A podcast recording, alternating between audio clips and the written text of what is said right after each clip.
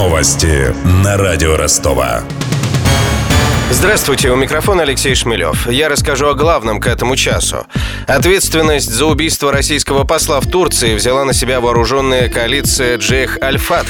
Об этом сообщил телеканал Ас-Сумария. Андрей Карлов был застрелен вечером 19 декабря на открытии фотовыставки в Анкаре. Нападавший был ликвидирован. МИД России квалифицировал произошедшее как теракт.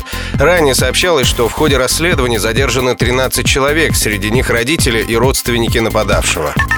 Военно-исторический музей «Самбекские высоты» под Таганрогом начнут строить в следующем году. Его проект на стадии госэкспертизы, сообщает областное правительство. Напомним, комплекс должны были открыть еще в минувшем году, когда отмечалось 70-летие Победы. Но компания-подрядчик обанкротилась и не завершила проект.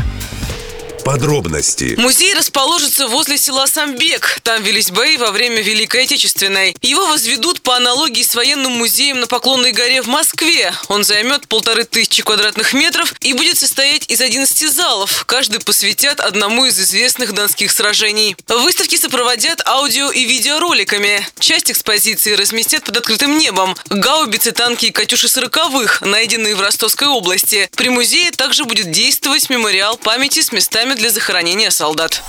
Проект музея обошелся донским властям в 15 миллионов рублей. Областной бюджет возьмет на себя и основные расходы на строительство.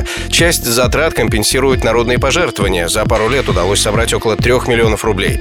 По словам главы пресс-службы донского губернатора Ирины Четвертаковой, дороже всего обойдется прокладка коммуникаций. Речь идет о нескольких сотнях миллионов рублей. Большая часть, ну скажем так, почти половина этой суммы приблизительно сейчас по оценкам специалистов будет направлена на подвод коммуникаций, инженерных коммуникаций к музейному комплексу. Их придется вести из э, Таганрога, поэтому это такая будет затратная часть.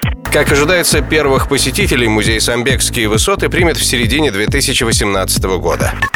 Необычная аптека открылась в Ростове. В ней можно приобрести лекарства и узнать, как лечились горожане в позапрошлом веке. Для наглядности фармацевты выставили несколько стендов с раритетными приборами.